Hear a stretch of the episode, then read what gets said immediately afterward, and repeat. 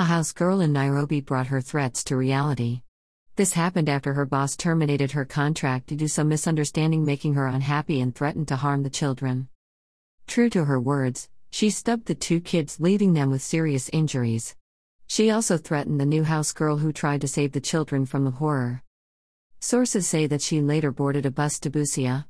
Not getting to her destiny, she was apprehended on her way at Eldoret town. The girl had been employed for two years with good salary. She was bitter, but her action left many puzzled. Parents, let's be a bit vigilant. Let's chat as we comment on how we can improve our children's security.